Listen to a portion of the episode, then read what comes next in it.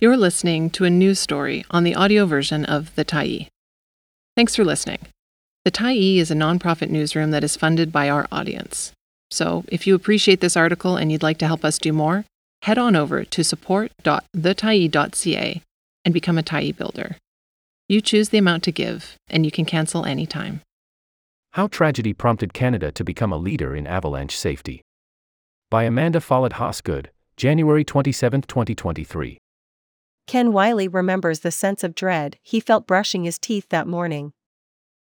It was January 20, 2003, and Wiley was an apprentice ski guide at a backcountry lodge in the Selkirk Mountains. It was a challenging work dynamic. He felt at odds with the lead guide and uneasy about a lack of shared decision-making.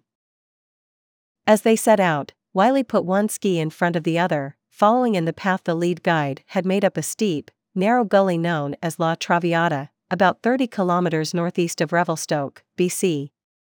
The up track felt like a highway with no off-ramp. Everything was fragmented, but we just kept going, he says. I've lived the consequence of that for 20 years. As Wiley's group moved along the lower slope, a wall of snow released from above. 7 people were killed. Wiley himself was completely buried for 45 minutes before rescuers located and uncovered him. He walked away from the disaster with minor injuries, but deep psychological wounds.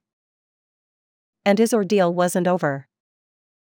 Less than 2 weeks later, as the mountain community was still reeling from the La Traviata avalanche, Wiley was skiing at Rogers Pass, about 30 kilometers to the east. Nearby, at Connaught Creek, a group of teens and 3 instructors from the Strathcona Tweedsmuir School in Calgary were skiing along the valley bottom when an avalanche swept down the slopes of Mount Cheops.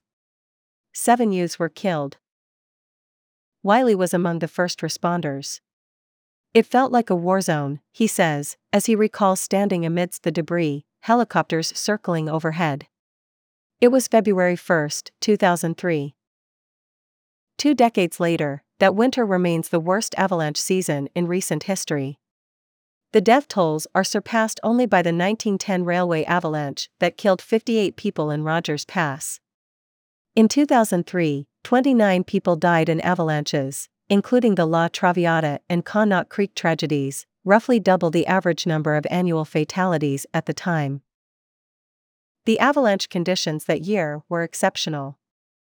In November, rain had fallen to the mountaintops, encasing their peaks in ice. As a layer of snow accumulated on top, the ice deteriorated, leaving a weakness deep in the snowpack. Current snow conditions in BC have been compared to that season. On Tuesday, the province put out a statement urging caution in the backcountry. 5 people have died in avalanches in Canada since the start of this year, all of them in BC. But the tragic events of 2003 also dramatically changed how we communicate avalanche risk. Canada went from lagging behind in the field of public avalanche safety to implementing changes that were replicated in alpine nations around the world. Driven by the students' families and a national outpouring of grief, the Connaught Creek avalanche galvanized the mountain community into action. Avalanche safety transformed from a highly technical field to a household product, available to the most casual backcountry users. The number of people taking basic avalanche training has roughly doubled over the past decade, and current avalanche conditions now appear in daily newspapers alongside the weather report. In the past 2 decades, despite an exponential growth in backcountry users, the average number of annual avalanche fatalities here in Canada has dropped by about 30%. The 10-year average peaked at more than 15 deaths annually following the 2003 season, and sits at about 10 today. Last year, 6 people died as a result of avalanches in Canada. I consider that winter to be a watershed winter for avalanche safety in Canada, says Grant Statham, a mountain rescue specialist and avalanche forecaster with Parks Canada, about the 2003 season and the changes that followed. That winter, Statham was living in Canmore, Alberta, working as an avalanche consultant and guide. He still remembers where he was, driving the Trans-Canada Highway near Banff, when he got a call about the La Traviata avalanche. Not 2 weeks later, Statham was teaching an avalanche course at a backcountry hut when news reached him about a second deadly avalanche. "I was just wrapping up the course and we got the news of this terrible avalanche with these kids," he says. "I remember being really stunned that this had happened. I couldn't believe it." He remembers bringing the group together and telling them, "This is obviously going to have some implications, and I have no idea what those are going to be." It was a perilous time for avalanche safety in the public realm. Although it's impossible to gauge exactly how many people use the backcountry in any given season, the outdoor community had grown in leaps and bounds over the previous decade. The death of Michel Trudeau, brother of now Prime Minister Justin Trudeau, at BC's Kokanee Lake less than 5 years earlier had created awareness around the need for better avalanche forecasting. But services still lagged. The Canadian Avalanche Association formed in 1981 to represent professionals working to provide avalanche control in sectors such as BC highways, ski operations, and remote industries like mining. It was stretched thin, trying to provide public avalanche forecasting. In fall 2002, a newly elected BC Liberal government announced it would pull what little funding it provided to the CAA to support public avalanche safety. Then 2003 happened, Statham says. "Those kids were killed and that just changed everything. I think the whole country was grieving." In the months following the Connaught Creek avalanche, Parks Canada formed an independent panel to review its avalanche programs. Because the school group had been traveling in a national park, it fell under the federal government's jurisdiction. In June 2003, it released the Parks Canada Backcountry Avalanche Risk Review, which made 36 recommendations for improving backcountry avalanche safety. That November, Statham was hired as Parks Canada's first-ever avalanche and mountain risk specialist. He was given the daunting task of implementing the report's recommendations. "It's one thing to have a report full of recommendations, it's a whole other thing to turn that into deliverable projects," he says. "The first few months were very intense. But things moved ahead quickly." Statham, new to government and blissfully ignorant of the bureaucratic challenges that could stand in his way, dove in. He was overwhelmed with offers from other agency staff that wanted to help usher the process forward. By February 2004, Statham was in Calgary, wearing a rented suit, to present a plan to then-Federal Minister of the Environment, David Anderson. Its effectiveness was in its simplicity. Part of this coming of age of public avalanche safety was a retooling, or a new way of understanding, that communication is just such an important part of our work, he says. "It's everything in public avalanche forecasting, the risk communication piece." That meant demystifying avalanche risk assessment and making it accessible to the general public. Inspired by TV weather reports, Statham had sketched for his colleagues simple icons that could easily convey current backcountry conditions. By late 2004, the Backcountry Avalanche Advisory was available to mainstream news outlets through Meteorological Service of Canada's media portal, and the icons would later be incorporated into the North American Public Avalanche Danger Scale. But current snowpack conditions are only a piece of a complex puzzle, Statham adds. It's a puzzle that also includes terrain and human behavior. In the years that followed, terrain ratings were developed. When cross-referenced with avalanche conditions, they provide options for low-risk terrain during high-risk conditions. The Avalanche Terrain Exposure Scale attempted to easily convey how much risk a backcountry user might be expected to face in any given area. The evaluator combines these variables in a trip planner card, something easily tucked into a ski jacket for help making decisions in the backcountry. There existed a tension, Statham acknowledges, between the highly complex science of snowpack study and the pressure to present information that was easily accessible to the public. The goal was to provide sufficient information while also keeping it simple. Today, Statham says, it's gratifying to hear people make straightforward statements like, "I never go into the backcountry if the danger is considerable or higher." As the products developed, so did related academic fields, such as Simon Fraser University's Avalanche Research Program. The research supports a lot of the things that we've tried to push ahead, that the messages have to be simple and straightforward, Statham says. Another recommendation, one that came in the wake of both major avalanches that season, was the establishment of a National Avalanche Centre. In November 2004, the Canadian Avalanche Centre was born. It would later become Avalanche Canada.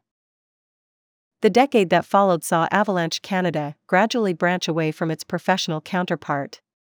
The former took responsibility for public forecasts, public awareness, and recreational avalanche courses, leaving the Canadian Avalanche Association to focus on professional standards and training for people working as guides, highways avalanche controllers, or instructors of recreational avalanche courses.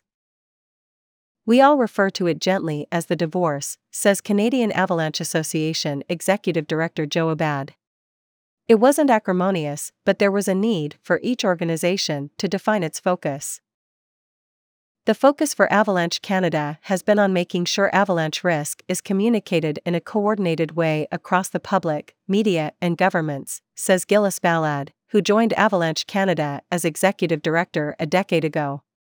He brought to the position past experience working with risk management in the insurance industry, combined with 20 years teaching at Thompson Rivers University's Adventure Studies Department. "Really, we're a communication organization," he says. Unfortunately, it took this very bad year, with lots of fatalities, to spur the authorities into action. Perhaps most importantly, Ballad says, is the culture shift that's occurred within the mountain community.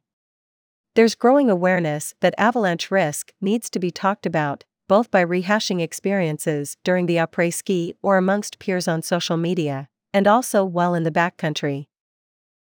I think that's changed a lot, and 2003 was, I'd say, the spark that got that going, Ballad says. More and more we train people to speak their minds, and when they're not comfortable, it's time to say no. In the decades since, Canada has become a leader in public avalanche safety. Pretty much every country I can think of uses some form or another of work that we have done over the years, Statham says. But Wiley doesn't believe the mountain guiding community has kept pace. He says a culture of silence and fears over litigation prevent open discussions, something that could improve the industry and make backcountry trips safer, in the wake of guided avalanche incidents. While the mountain community faced a reckoning in the wake of Connaught Creek, he says it also served to distract from the tragedy that preceded it. It was used as a toreador's cape, consciously or not, to hide the fact that the guides had a big frickin' wreck 12 days before, he says. The cultural issues that underpin La Traviata still persist, and the reticence to drop into conversations about La Traviata is the litmus test. Sheila Churchill experienced that silence firsthand after her husband of 39 years, Doug Churchill, was killed by an avalanche in February 2016. The Canmore, Alberta resident was on a guided backcountry ski trip near Golden, BC, with a group of friends when the couple and 8 others were buried in an avalanche that engulfed the group, sweeping them nearly a kilometer down the slope. Everyone was quickly located and Doug was flown to hospital in Calgary. But he died of his injuries 3 days later. In the aftermath, Churchill struggled to get answers. In addition to grappling with her own grief, she was left fighting for any shred of information about what had occurred as the fear of legal action hung over the industry. She had questions about her guide's conduct and wanted accountability from the Association of Canadian Mountain Guides, a self-regulated organization that trains and certifies mountain guides. As a last resort, just as the 2-year window to file a lawsuit was closing, Churchill sued the ACMG in a desperate attempt to bring them to the table. It was a secondary trauma that our group had to go through the process of the ACMG, she says. My intention was never to have a lawsuit, ever. It was simply a means to an end, to keep the ACMG at the complaint process and do an investigation. She says the professional organization only ever heard the guide's perspective on what had occurred. They never once asked us what happened. There were 9 clients, and they never got our story, she says. She channeled her grief into pushing for change. The lawsuit was eventually withdrawn and, with support from the ACMG, Churchill and two others formed Backcountry Safe. The group's goal is bringing together stakeholders to talk about how to learn from incidents and bring greater accountability to Canada's alpine guiding practice.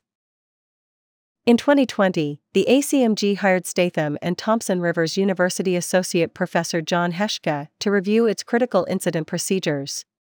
The following year, it released a report that provides a framework for responding to critical incidents.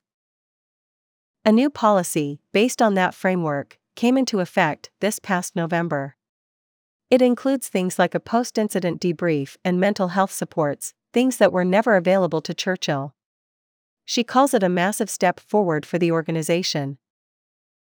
Backcountry Safe was tough for me to do, but now that it's behind me, I'm glad that I persevered, because I really think that we were that catalyst that helped push them to make these changes, she says.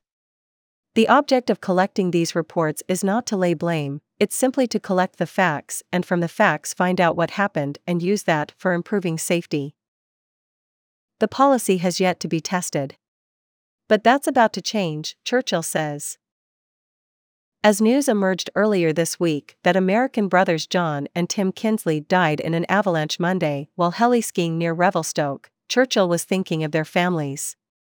It's the first guided avalanche fatality since the ACMG's new policy took hold, she points out. All the key elements the ACMG put into the policy will be tested in response to this tragedy, she says. The ACMG's new critical incident management policy is the latest manifestation of a culture shift that began in the wake of the 2003 tragedies, says Technical Director Mike Adolph. He completed his apprentice alpine exam that year and says he's observed the transition from more autocratic decision-making to a focus on open communication about risk and group decision-making. Reflections on the learnings of the La Traviata began the cultural shift toward embracing uncertainty, he says, which included a humbler approach to the mountains. Normalizing post-trip reflection, acknowledging what could have been done better, and sharing the learning outcomes openly is a huge leap forward from pre-2003 times. In 2021, the organization created a mental health services position and the Simon Parbusing Assistance Fund, which provides support to members, staff and clients in the event of a personal crisis. It also offers peer support to members and the public following critical incidents, Adolph says. The potential for litigation always exists, he adds. But one of the focuses of the post-incident support process is reconciliation between guides, survivors, and families. He adds that apology legislation can help resolve conflict without legal repercussions. Like backcountry recreation generally, the number of people taking guided backcountry trips has ballooned in recent years. Yet the number of fatalities has remained low, about 2 each season out of approximately 41,000 guests taking helicopter and snowcat ski trips in BC every winter. Wiley has spent the past 2 decades pushing back against what he sees as a culture of silence. He eventually sold his home in Revelstoke in order to spend 3 years writing his memoir, Buried. A book tour took him to Truckee, California, the hometown of one of the women who had died while under his care. Standing before the audience in Truckee was daunting, he says. But he was humbled by the outpouring of gratitude from her family, who had waited more than a decade for answers. That community taught me about grace, he says. They waited 12 years to hear how Kathy died. Today, Wiley teaches what he's learned in the hopes of preventing similar incidents. Through his consulting business, Archetypal, he offers courses in human factor risk management to people in high-consequence industries, like healthcare and search and rescue. The names of those who died at La Traviata are never far from his mind and easily roll off his tongue: Naomi, Craig, Dave, Jean-Luc, Kathy, Vern and Dennis. His painful journey has led him to accountability for the role he played in the deaths of the last 3 clients directly under his care. Had he listened to the overwhelming sense of dread he experienced that day, had he turned the group back, they might still be alive. My life is defined by what I learned from it, he says. It's the worst thing that ever happened to me, and it's been my greatest teacher. Thanks for stopping by the Tyee today. Anytime you're in the mood to listen to important stories written well, we'll be here. And if you'd like to keep independent media going strong, head over to thetyee.ca and click on the Support Us button to pitch in. Finally, big thank you to all of our Tyee builders who made this story possible.